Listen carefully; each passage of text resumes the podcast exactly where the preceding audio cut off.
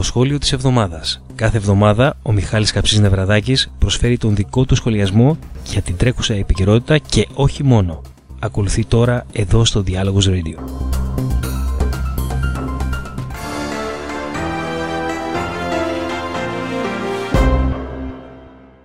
Πριν από λίγες μέρες, στις 18 Σεπτεμβρίου, οργανώθηκαν συνταδητήρια σε όλη την Ελλάδα και σε πολλές ευρωπαϊκές πόλεις για τον ένα χρόνο μετά την δολοφονία του Παύλου Φίσα. Η δολοφονία του Φίσα προκάλεσε μεγάλο σοκ και οργή σε ένα μεγάλο κομμάτι της ελληνικής κοινωνίας και ουσιαστικά οδήγησε στις πρώτες συλλήψεις μελών της Χρυσής Αυγής το περσινό φθινόπωρο, αν και είναι πολύ ξεκάθαρο ότι η σημερινή υπεύθυνη και σίγουρα φιλοευρωπαϊκή κυβέρνηση της χώρας έχει τουλάχιστον ορισμένες αδυναμίες προς στην ακροδεξιά αλλά και περιέχει πρώην μέλη ακροδεξιών οργανώσεων. Η επέτειος για τον ένα χρόνο μετά την δολοφονία του Φίσα έφερε στους δρόμους πολλούς χιλιάδες πολίτες στην Αθήνα και σε άλλες ευρωπαϊκές πόλεις, αλλά και σε αρκετές ευρωπαϊκές πόλεις επίσης. Οργανώθηκαν συγκεντρώσεις, πορείες και συναυλίες και σίγουρα αυτές οι συγκεντρώσεις ήταν οι μεγαλύτερες που οργανώθηκαν από το αντιφασιστικό ή οποιοδήποτε άλλο κίνημα μέσα στο 2014 στην Ελλάδα. Και εκεί ακριβώς είναι το πρόβλημα. Από ό,τι αντιλαμβάνομαι εγώ, η Ελλάδα εξακολουθεί να βιώνει μια πολύ σκληρή οικονομική κρίση με 1,5 εκατομμύριο άτομα να είναι άνεργοι, με εκατοντάδες χιλιάδες συμπολίτες μας να ζουν πλέον κάτω από το όριο της φτώχειας, με ακόμα περισσότερα οδυνηρά οικονομικά μέτρα να ακολουθούν, όπως το καταχρηστικό και παράνομο ΕΝΦΙΑ, τον οποίο η κυβέρνηση κατάφερε να ψηφίσει μόνο στο θερινό τμήμα της Βουλής και με πολλές αλλαγές στην σύνθεση του θερινού τμήματος για να βρεθούν οι 51 ψήφοι για να περάσει. Τα τελευταία χρόνια έχουν σημειωθεί περίπου 5.000 αυτοκτονίες στην Ελλάδα, ενώ 250.000